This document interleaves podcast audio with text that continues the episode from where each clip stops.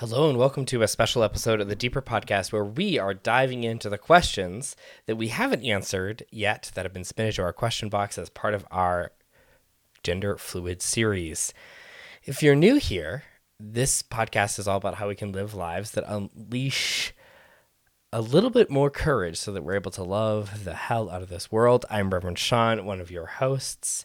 Um, and in just a little bit, I'm going to invite um, some of my colleagues into a conversation to tackle some of the questions. But there were even more questions that came in after we had that conversation that I thought I would just quickly run through.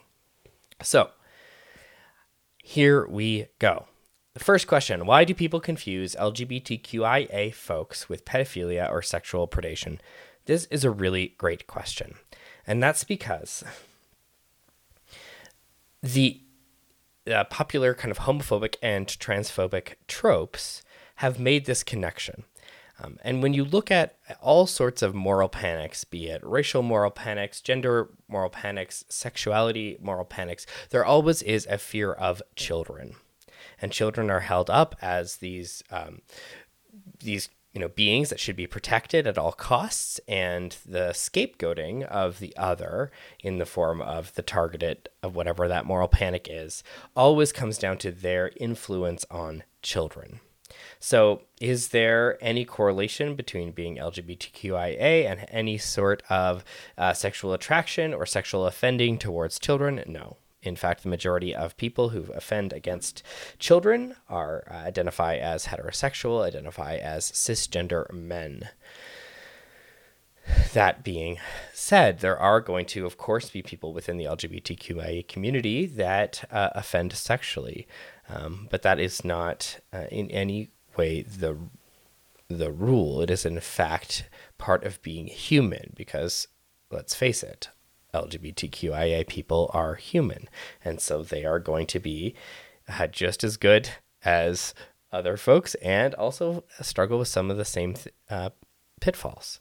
And yet the association and the confusion has to do with um, the fear mongering that is created about queer people.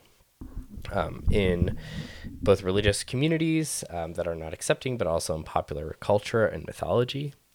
Um, I think the other w- reason that people confuse uh, pedophilia or sexual predation with gender and sexual minorities is that when you are th- there's this kind of confusion that heterosexuality uh, edit. I think the final reason that people confuse uh, queer folks uh, or conflate queer folks and pedophilia other than making a political uh, quick political point uh, without any facts um, is because queer people are seen as inherently more sexual um, and, than heterosexual people. And this is not because of any behavioral differences, but because queer folks are going against a sexual or gender norm. Um, talking about the norm seems to bring up questions about sex and sexuality, and therefore there's this higher association with sexuality, and yet that sort of association um, creates this air of uh, sex that just goes around uh, queer folks. Um, also, queer folks are generally a little bit more freer in some certain spaces around their sexualities because they've needed to create community around it, and so that is used against queer folks in these sorts of political discourses. So it's a really good question, and there's so much to get into. Uh, I'm going to dive into the next question which is Does the quality of one's life directly relate to the level of uncomfortability a person can live with? If yes, it speaks to the value of embracing discomfort.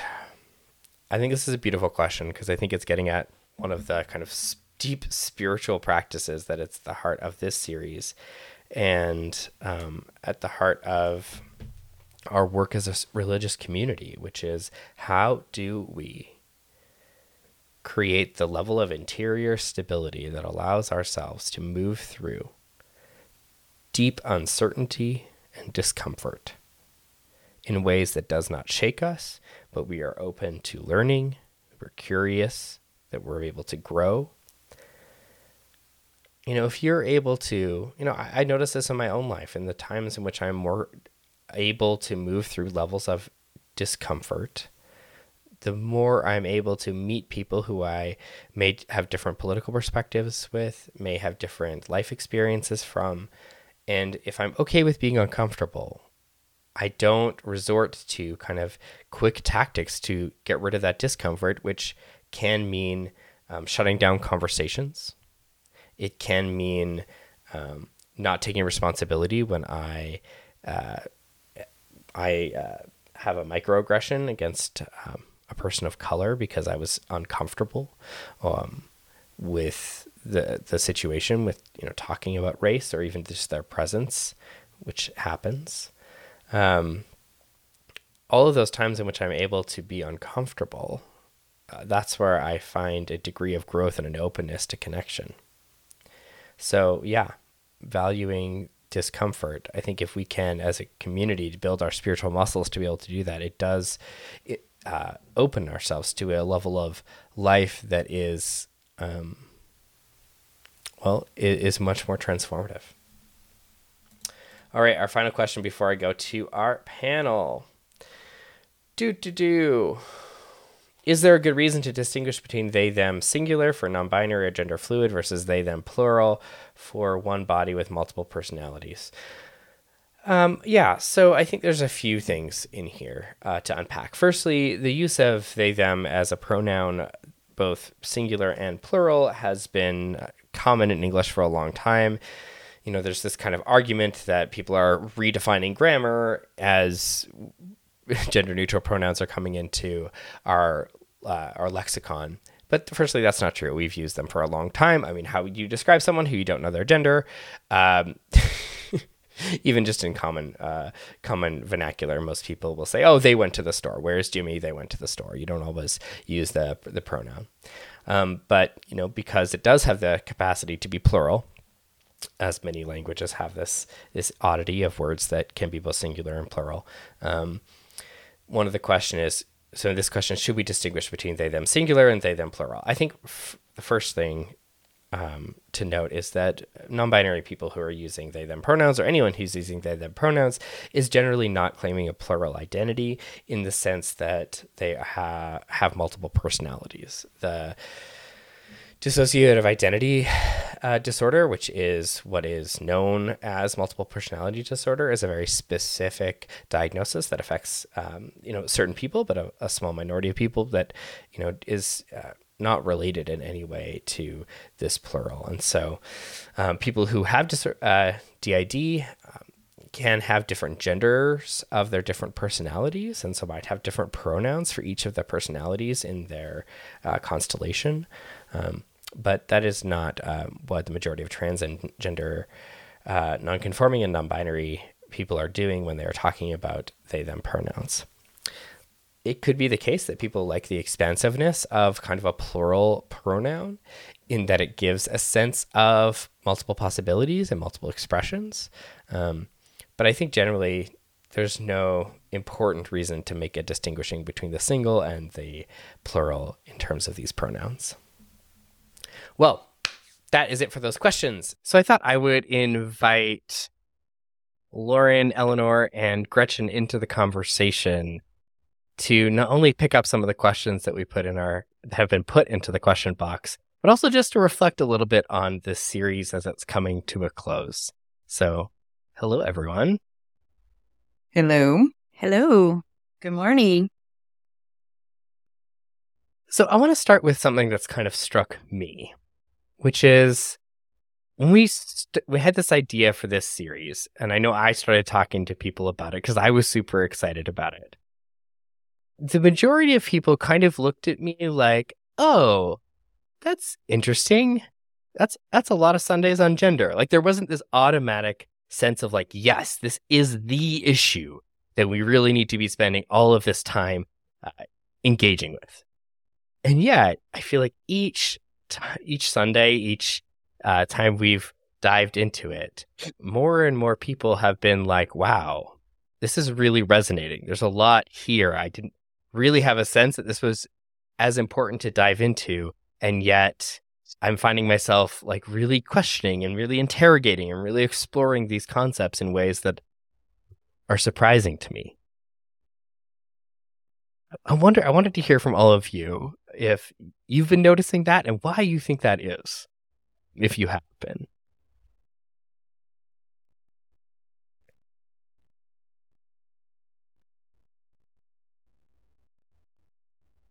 I guess um, I'm wondering if it's, um, I think many of us maybe started out with a, a pretty simplistic, maybe is the word I would use, understanding of we, what we thought um, gender was.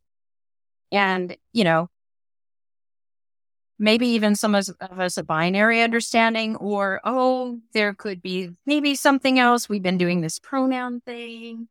Um, but I think there was just a really what I saw, for example, in the grandparents circle that we held was just a, a real, um, an opening of understanding of a, a much more expansive understanding of gender than was there previously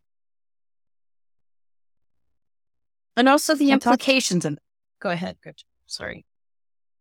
It's okay. Um, I talked to a couple of our one very long time member, one newer member, but both older women, and uh, this Sunday, and they both thanked me and all of us profusely for this series and said almost exactly what you said, Sean, which is I started this kind of thinking, oh, and they both the way they said it is I we, we kind of already know. Um, we, we kind of already we feel good about what we know, and we think we we know what we need to know, and they left feeling just much more expanded and um, just really moved actually and pushed and chal- challenged and helpful like inner growth ways and the thing that what i interpreted from that is that it moved from a knowledge place about others to something that was personally um in a feeling place and in an embodied place. And I think that's the really that's the key thing that I, I feel like people came in thinking it was about knowing. And I think it it really was an invitation to to open up to um, deep stories, deep personal stories, deep like stories filled with tons of emotion and mm, in some places shame and uh, childhood stories and stories that continue. And just the, I think it really met. I think there was a sense that it was it was going to be about knowing about something that wasn't really about you, and instead it became it was an, a series that really helped people explore in their own self and their own bodies. And I think that's what we hoped for. And I really, I feel like that was, it was unexpected medicine. And people didn't totally realize how much they needed it. I would pick up that same thread about moving from the abstract to the personal, Gretchen. I think what I witnessed at the beginning was a lot of people thinking, well, this is important. I'm very empathetic to this. I think it's great that we're doing this thing that's going to be relevant and helpful for other people. I support this. Um, and then people started to move into an experience of, oh, this is me. This is my story. This is not solely about people who have marginalized identities that I want to be supportive of. Gender shows up for me in my life in my work, in how I move through the world, in my marriage, in my relationships. This is showing up in my parenting and how I interact with my children and the messages that I might be conveying consciously or unconsciously in how I respond to my kids and what they're experiencing. So I think, yeah, I, I, I would just echo that. I really I witnessed a shift from this is about other people and I'm on board to this is deeply about me in ways I didn't expect it to be. Mm-hmm. I heard that specifically from a couple of um, older um, cisgender heterosexual men that um, it really expanded things for them personally. thinking about gender in a different way, in a more complex way in their lives and how it shows up in their life, lives.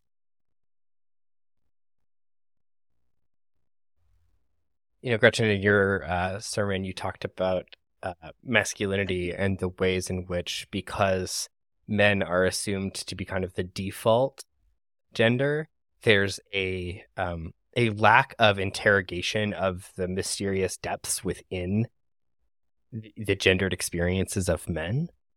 Um, I, I think in a lot of ways, this series, for me, what I saw was that sort of um, lack of interrogation happening for uh, men, for cis folks about their cisness or surfacedness or just how that all plays together.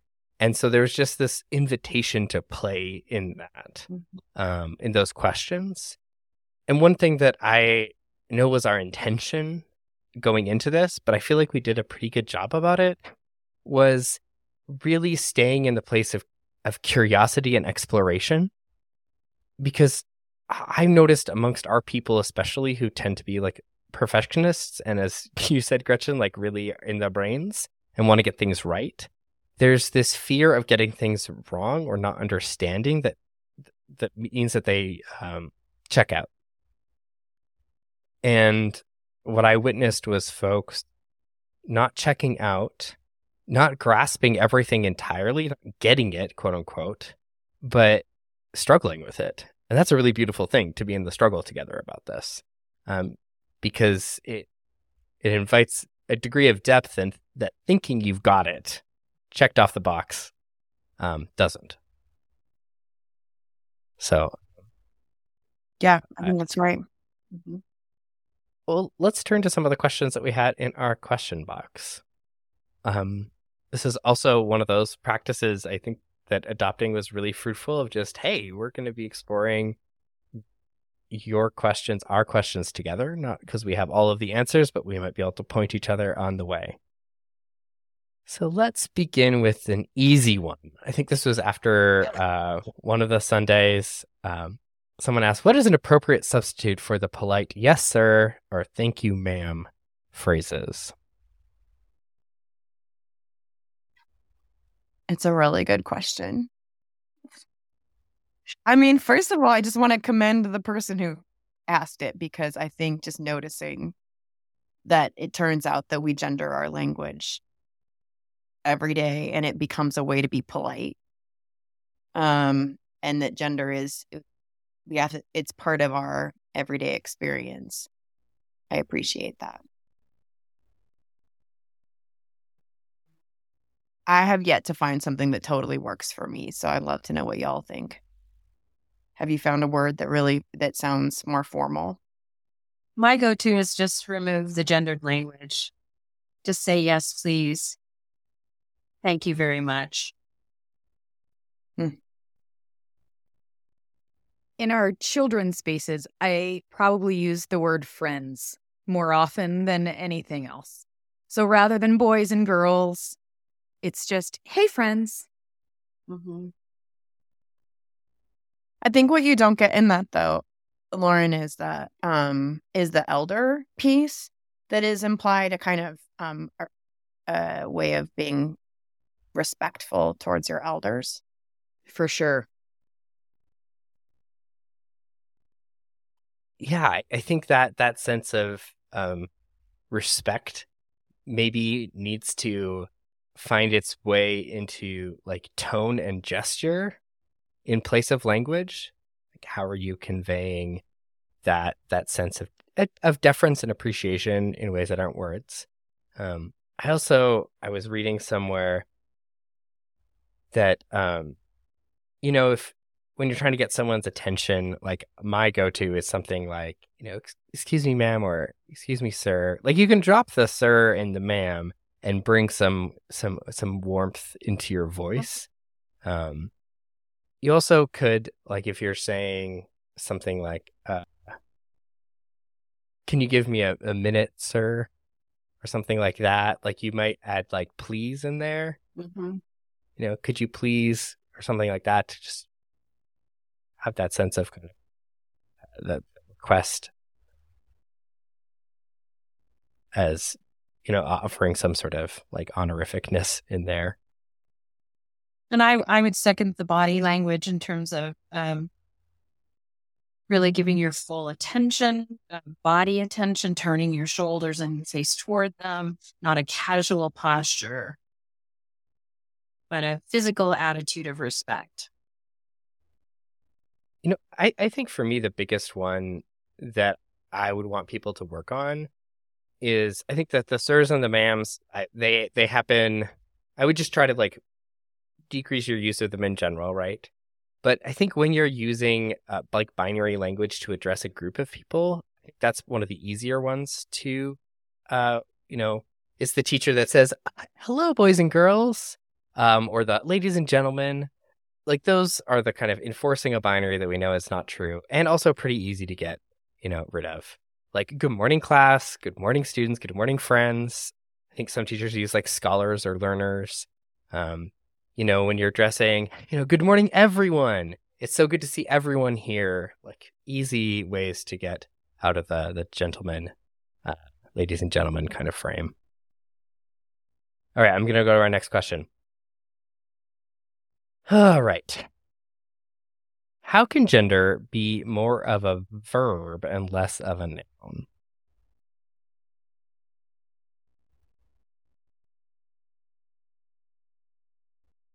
How can gender be more of a verb and less of a noun?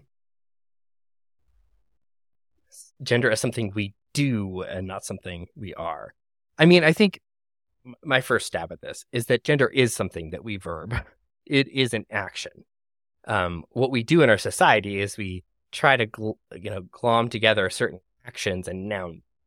So we say, oh, these sorts of actions, these sorts of expressions, these sorts of ways of being in the world, we're going to kind of cement them down, lock them down as a noun, as a thing you are.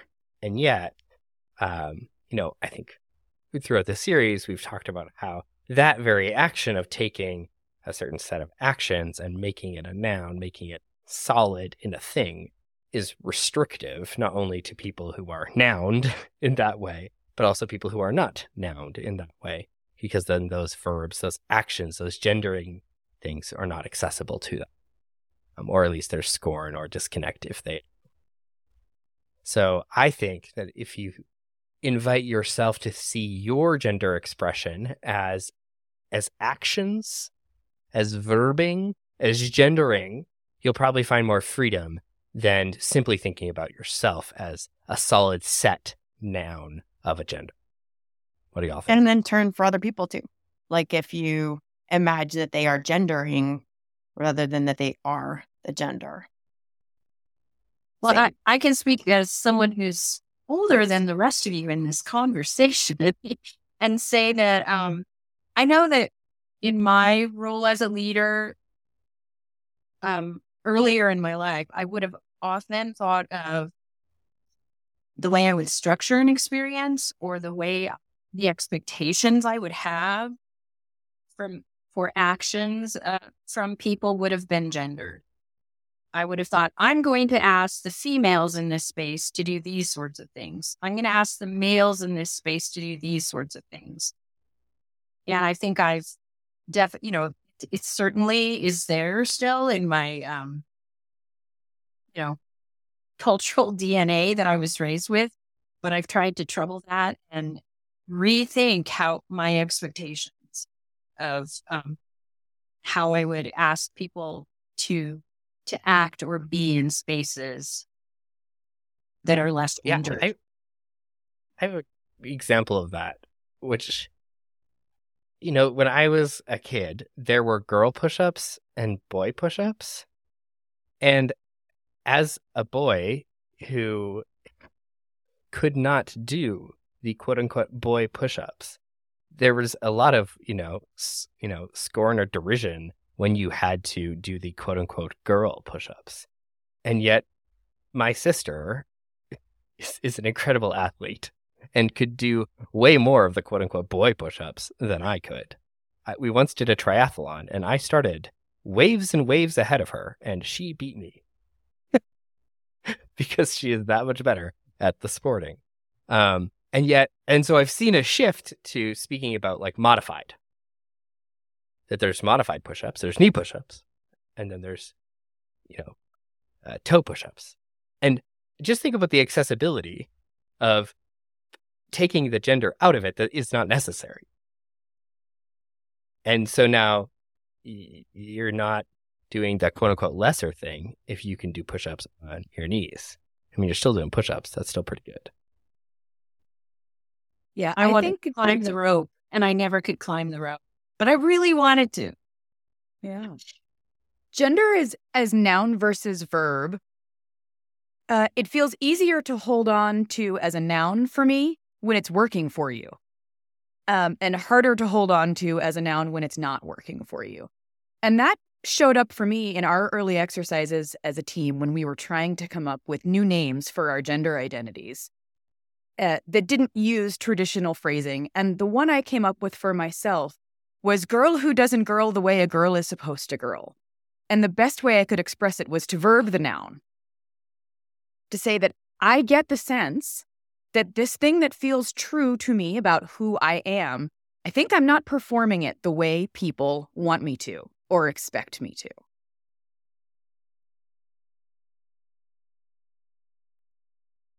I also feel like there's a, a really healthy shift in thinking of gendering as a verb, as something that um, I guess, you know, more in the sense that I would think of learning or that something that I see younger people doing in a way that is it's more fluid and expansive and um and not fixed. That is a really healthy um healthy thing for young people to be doing. To be experimenting with gender fluidity. Well and it's an experience that all people even cis people have is that how they gender changes over their lives based on who they're in relationship with the stage of life that they're in, all of these things change.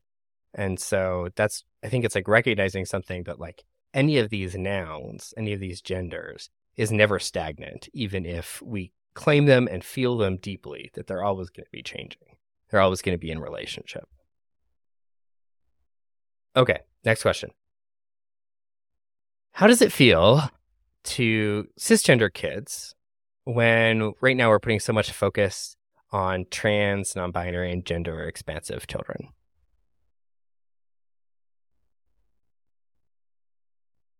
I mean, I think it depends on the child. Um, in that I think there's a lot of their children are very diverse. And so every kid's going to have their own um process and reaction. And the thing that I know most of all is that all kids long to be seen, known for who they are. That's a really core thing. And so continuing to say, you know, how are kids being seen and known? And then all kids have, I believe, uh, compassion and kindness for pe- people who have other experiences. And so um, it can be a very connective experience to know about somebody that's not like you um, whatever that is. And so I haven't found that my kids or other kids that I'm in relationship with have any kind of challenge about um, different genders or the kind of talking about gender as a spectrum. They actually seem to be, it comes quite easily to them. Um, there was a period of time where my kids at like age two or three really loved the concrete binary. but other than that little um, time, they they're very. It really comes easily, and actually, it seems like mostly it's kids that are not. I mean, it's adults that didn't grow up with that that have more have a harder time. That's been my experience as well, Gretchen. And you know, I I have not really encountered young kids expressing it in the terms I'm about to use but I see them experiencing that liberation is contagious and that the more space we make for different ways of being and different understandings of how in all of our human diversity we move through the world, the more space we make to understand the way someone else is doing that, the more space we're making for the child in front of us to move through the world in whatever way feels good and right for them. And I I've seen, you know, just the kids I live with in my house when they notice us making space for others, those are their values too. So they feel good to know that welcome and belonging is expanding. I'm seeing a just an overall cultural shift too, in terms of like this morning I dropped my seven year old grandson off at first grade, and um, a diversity of gender expression that I wouldn't have seen when they're when his parents were. You know, I'm seeing boys with sparkly backpacks who, you know, look to me, appear to me to be cisgender boys and leggings with animal flower print on them. And um, I am seeing in my experience with kids really not just no um no discomfort with a really wide range of gender expression in their peers. I also see the developmental thing that you named, Gretchen. You know, my my four year old granddaughter is in a very cisgender female phase right now. Um, in our owl uh, last um, kindergarten, first grade owl class, she tagged along. Uh, in one of the stations, there was an activity with with a variety of toys, which were, and then you could sort them into toys for girls, toys for boys, toys for everyone um, she sorted all the girl boys into the girl box quite effectively. My seven year old grandson put all the toys in the everything box. Everyone, toys for everyone box. Yeah, but I think actually, Ellie, that that also brings up that you know it reminds us that we don't need to worry about kids about cisgender kids getting sufficient orientation to being cisgendered like it's in the culture. It's literally everywhere. And so I I think there's something in the question that that wonders is there too much emphasis? Like we're not giving enough space for people to be cisgender. And that is you know, it's something that I think people have talked about for um queer parents like will your kids autom- not know how to be straight or something you know and the thing is like literally kids it just everywhere. It that education is everywhere. And to give anything about trans or non-binary or gender expansiveness is is a tiny sliver of the amount of education they'll get from the culture at large.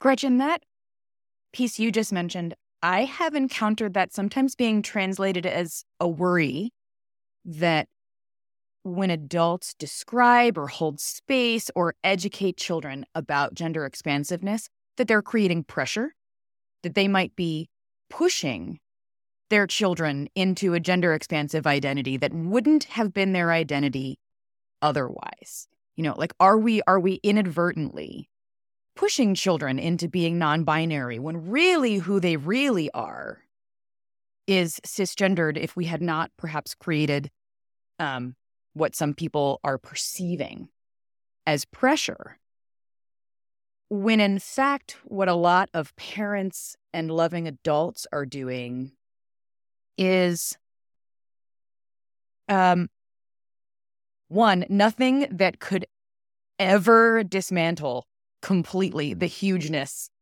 of the cisgendered education that exists in the culture at large. Um, but but offering vocabulary and offering um, some words to help describe and understand things that young children just don't have. So, an adult can help articulate something in a way that's helpful to a child that's not at all the same as pushing a child into something that's not who they are. If we if we could push children into a certain sexuality and a certain gender identity, um, probably queer people would not exist because uh, so generations of generations of parents tried to push them uh, away from it, and yet it doesn't work. So, exactly. All right, next question. Um, I'm going to paraphrase this one a little bit.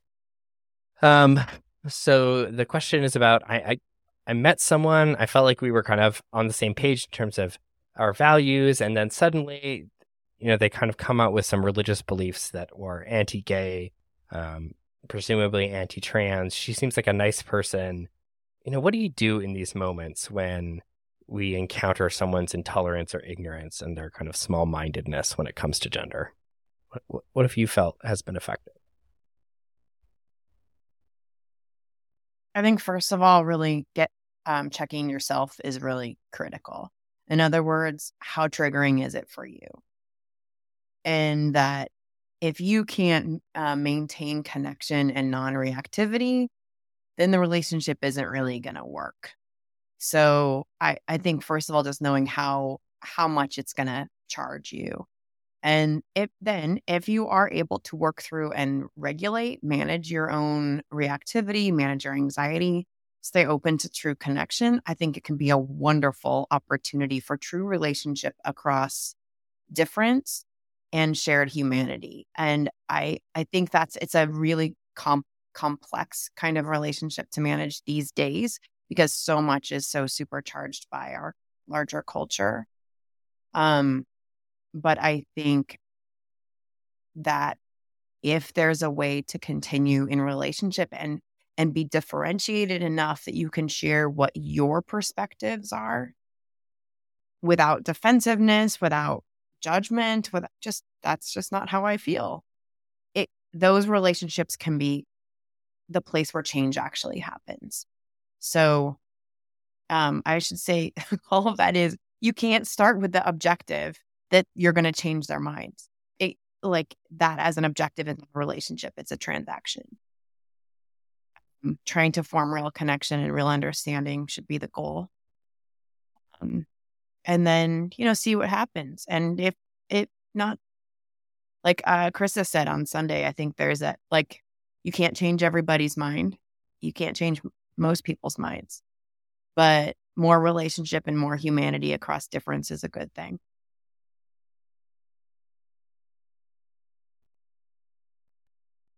Yeah, I think if you are able to kind of be curious about the other person's perspective and ask them questions um, that kind of help them unpack it, you you'll probably find that it goes back to something important to them, a religious value, a formative experience, a worldview, and kind of surfacing that can be super helpful. I think the only nuance I would say to that is if there are other people in the space, like this isn't a conversation we're having but you're in a group setting and you know that these sorts of comments can be are, are going to be harmful for other people who are listening i think it is important to um, to provide a voice of a differing perspective in into the space um, so that you're signaling to other people that oh yeah i heard that that thing that hurts um, and you know you're not alone if if you're experiencing some some pain or some hurt from this.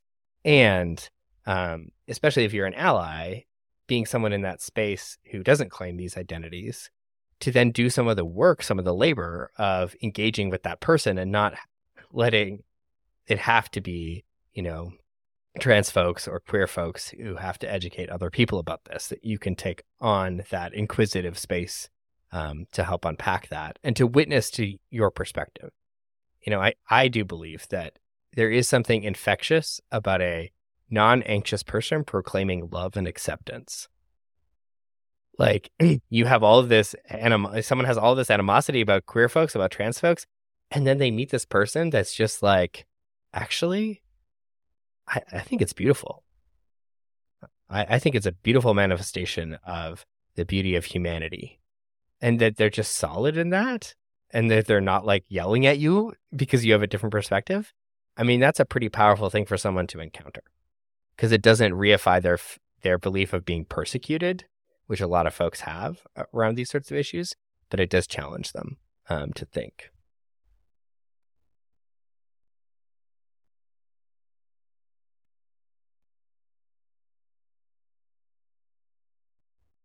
All right, next question. I've been volunteering for an organization that sort of pressures people to share their name and their pronouns. When I have only put my name, I was called out publicly for missing the pronouns, which was shaming and embarrassing. I am uncomfortable being forced into a box that feels like a lie, but I don't want to out myself as someone I am not. So, my question if gender is a continuum and there are many expressions of gender, then why are there only three options for she, his, or they? What do I do and say in situations where we're all expected to have a pronoun answer? Please help. That um okay, so first of all, it is possible to ask for no pronoun. I have friends who just say I'd prefer you use my name. And but eh, to give no nothing it, then it's uh there, there's no guidance at all. So you can feel free to say there I prefer my name. But uh otherwise they will choose a default of what they assume, which also puts you back in the box you're trying to avoid. So um, there are other options. There are other pronoun options, uh, Ze and Zer. You can Google it. Like there's a bunch that people have come up with. Um, maybe there's one in there that works for you, but feel free to try just saying, I prefer you just use my name. Or you can use any pronoun and I'll respond. That also people say that too. So I'd offer up too that I see people using pronouns in combination and saying my pronouns are she, they. It's not a forced choice to choose only one. Yeah, I've definitely had the any pronouns response in um, particularly in youth spaces that I've worked in. And um, I do, I think your the question maybe um, troubled me a little bit, Sean, to to think about a little bit more expansively to invite. Yeah, I mean that's that. what got me about this is is mm-hmm. that pronouns, the sharing of pronouns is um, is a step towards inclusivity, but it isn't uh, the the o- if everyone shared their pronouns, we would not have made the jump towards full inclusion, right? Sharing pronouns invites an understanding that, hey, we're going to respect what you say. That's the invitation. But forcing people to just to disclose their pronouns, it can feel violent, which is, I think, what this person is experiencing. Like, I feel uncomfortable. I feel like I may not be safe here to say my right pronouns. I'm there's not one that represents me, so every time I'm being forced and called out, I, it feels like I'm being put on the spot for something. So, like, forcing or enforcing pronouns is not a way to create inclusivity uh, because it puts many people, especially uh, cis, non-binary, or non-binary and trans folks, like, are particularly it spotlights them in a way that can be harmful. And so, do not enforce pronouns. Invite pronouns. Do not shame people who are not um, sharing their pronouns. Be, you know, if someone is struggling with their pronouns in a group, you know, have the conversation with them. Um, say, hey, like it seems like this, this pronoun thing is a struggle. Do you want to talk about it? You know, it could be that they're cis and it's the first time they've been asked about this, and so they're confused, or it could be that they're struggling with it because of their own identity. Um, so forcing it isn't a way to create inclusivity at all. I agree, and I'm thinking about how um, I've actually had youth who are part of a you know a space where we're sharing pronouns insist that other people share their pronouns and i'm rethinking that I'm thinking i will i would like to um, invite this in a way that feels less forced because yeah as you said the goal is to to make the space more expansive feel restrictive or forced. I think that with that yes and with one caveat which is that sometimes that discomfort is a, is okay. And that i think part of what we're dealing with is you know just just what's a discomfort that is growth growth oriented versus discomfort that is shutting down. And I think just there is a piece of this of trying to kind of just push us all towards a practice that we and for many of us is totally new. And so I think finding that line is always complicated. I would also encourage this the person who asked this question to talk to the person who's inviting their pronouns and just have a conversation about what it feels like and try to connect on that.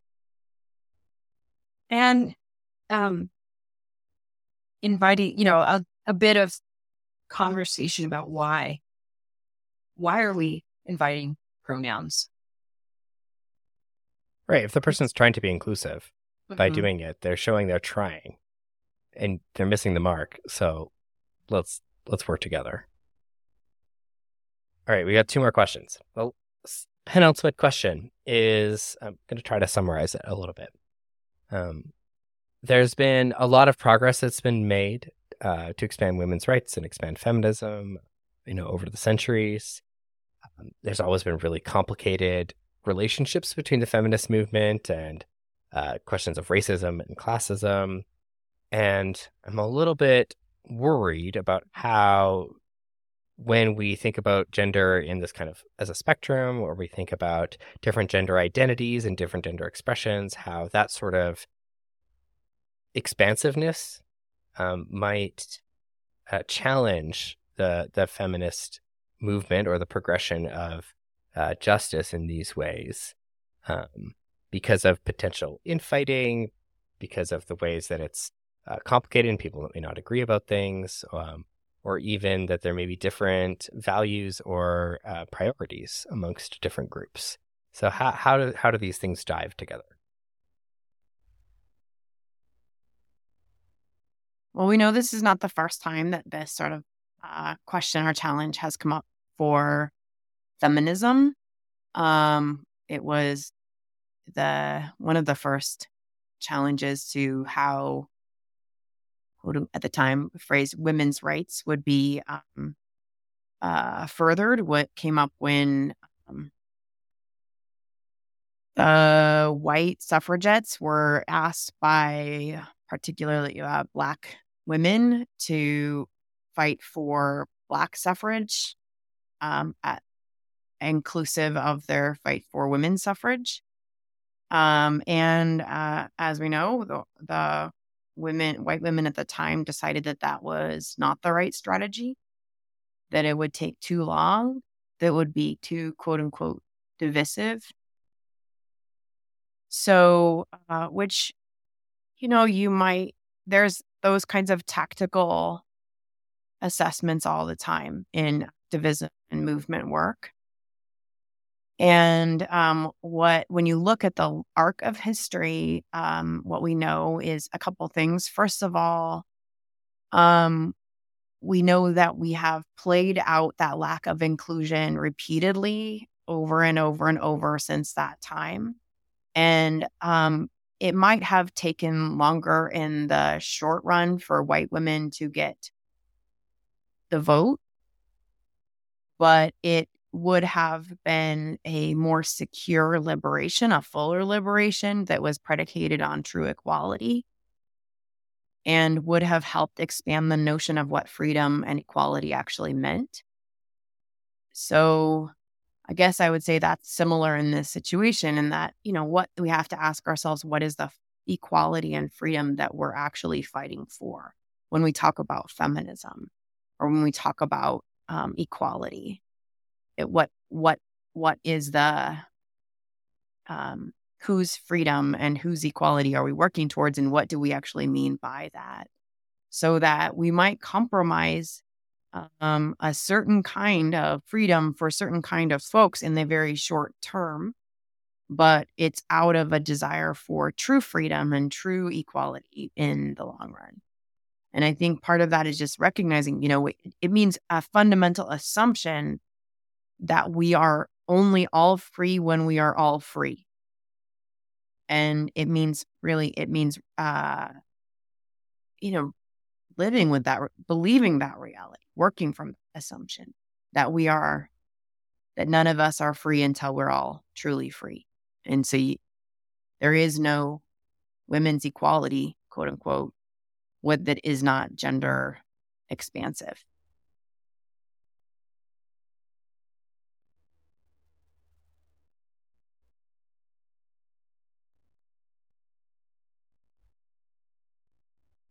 I think the what I will lift up is in some of these conversations where there's a, a fear of the way that trans and the, the existence of trans people, the inclusion of trans people in the feminist movement, there's this feeling of threat. And that feeling of threat comes from the trauma of having to exist in a patriarchal society in which there is oppression based on this classification. And so I think we need to be attentive to that reality of just that there's a trauma here, there's a pain here. Especially, you know, as I've encountered women um, of older generations than me who were part of this consciousness raising effort that occurred in in the 60s and 70s as a part of the feminist movement that was so identity and world defined it, it truly like liberated them from the expectations that were put on them as a, as as children and as young people, and you know helped them in so and reformat society in so many ways that created so many more opportunities.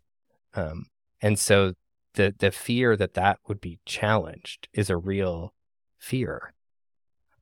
And as Gretchen, you just said that that fear um, shouldn't um, rule the day you know, especially in what you reflected on in your um your misinformation talking point is that trans people are being unfairly you know scapegoated targeted as a threat to to feminism to women's spaces in a way that they're it's not the root cause of the problems.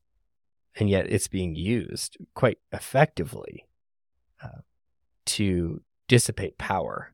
And so the most transformative movement is going to be one where we see gender justice, feminism as inclusive of trans liberation.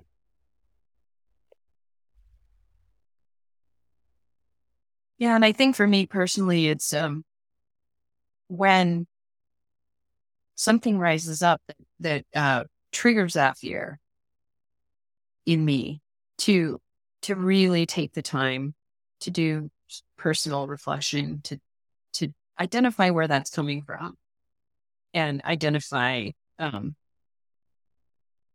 is this real?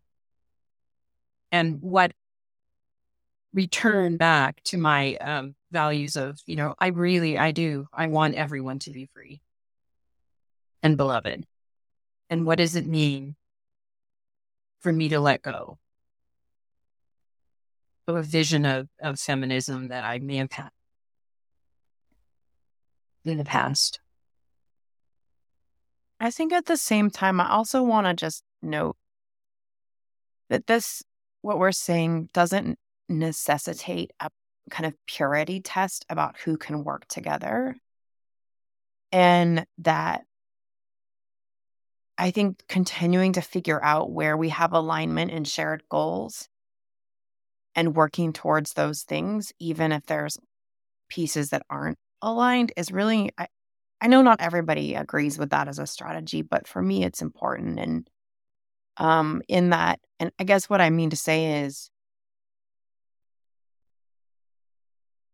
it's similar to you asked the when we asked the question about how do you stay in a relationship with somebody who has really different beliefs than you do that i would still be willing to work with somebody who is working from a different understanding of gender towards some shared goals.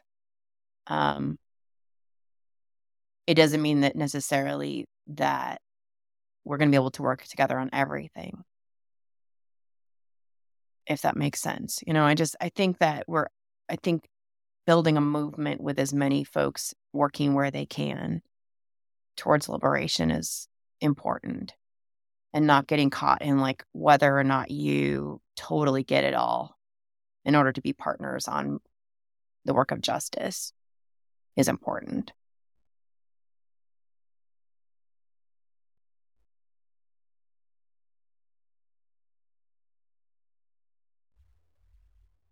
All right, last question.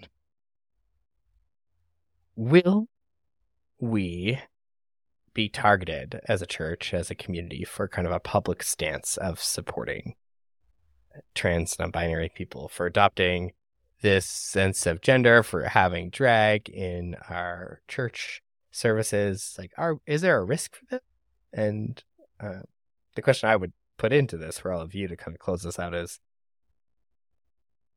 why are we stepping into this? What is kind of our reason for for being this out there on these issues um, before we go to the extreme, I want to say I, I just want to lift up eh, that it's not all. We, I mean, we can go to the extreme in terms of targeting, but I actually think that um, that sometimes distracts us from the potential resistance from within our community and in our even in ourselves. And so um, I I think that the answer to that is yes. Will we be targeted, quote unquote? The answer is yes, including in ourselves. We will sab- sabotage ourselves from being able to fully engage and look at some of these um, really often new, challenging, scary, uncomfortable conversations. Um, and um, you know, I think your the question of why um to, I think you, I mean, we talked about it on Sunday, um, but I think getting to that faithful question of what does it mean to be, to truly uh, uh, understand, identify, and uh, transform oppression within ourselves is that's part of our faithful journey.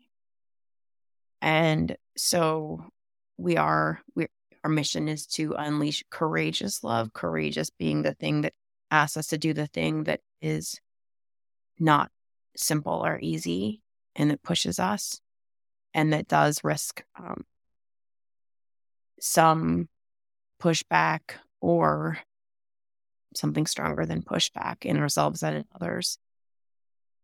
This change doesn't happen without some kind of pushback. So to me, change is uh, growth requires some kind of friction. And we're in a process of growth and change. So um, I still believe our, our mission is about um, abundant life, life, joyous life, and life by that I mean for all. So that's what we're working towards, and we're not there yet.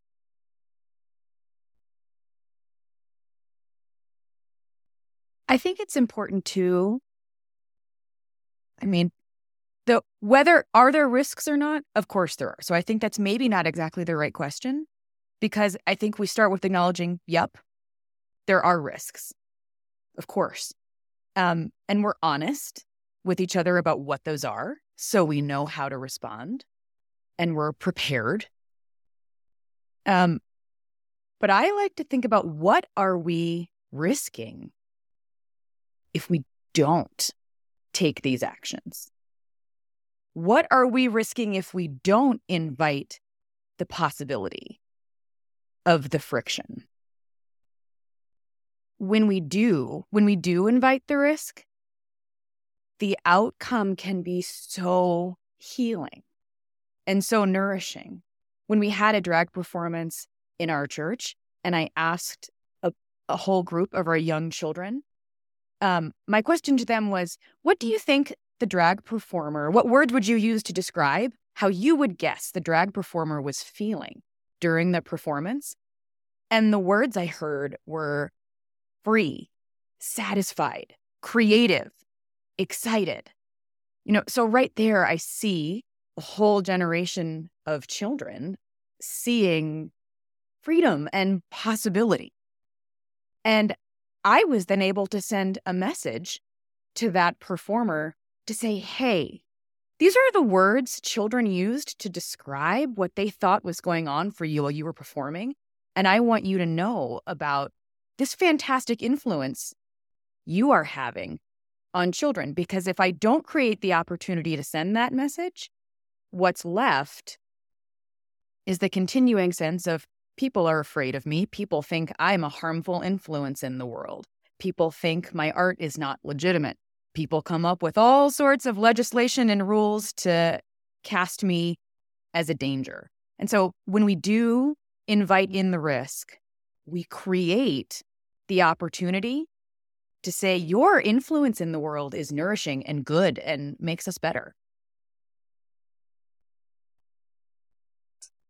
I feel like um, this this question is kind of making me come full circle from back to where we started um, with what you said, Gretchen, in terms of I feel like it pushed me and so many people that I talk to out of um, a comfortable place into a place of risk of really thinking about gender in ways that challenged us and invited us to um, to really come up with our just a so much more solid um, sense of why it is important to have a much more expansive um, idea of gender and why um, have you know really understanding those talking points and why it is a faithful response for us as Unitarian Universalists to lift this up as a series. I feel like that was a beautiful movement that I felt in myself and in our congregation during this series. Is this a risk? Yes, it is. And the primary risk is to our own assumptions about who we are. Because the real risks to bodies and souls and hearts uh, are people just trying to live their lives with a sense of integrity who are being targeted, who are being harassed, who are being killed for being trans, for being non binary, for being gender expansive, for not coloring inside the lines. Those people are the ones facing the risk. The rest of us deciding if we're going to be in solidarity and commit to unlearning and partnering. Sure, we might get some blowback. Some people might get upset. At worst, there might be incidental moments of vandalism, maybe a little harassment. But that pales in comparison to the degree of pain that is being experienced right now by trans, non binary people. So I, I think, like any time that we are deciding whether or not to do something, the uh, potential good that comes from making, or I'm going to restart that. I think like anytime we're at a decision moment and we're trying to decide what the way forward is, when we are aligning ourselves with those who are most targeted by our systems of injustice, then we're making the right choice, especially as an institution with wealth and power um, accumulated through many just and unjust ways.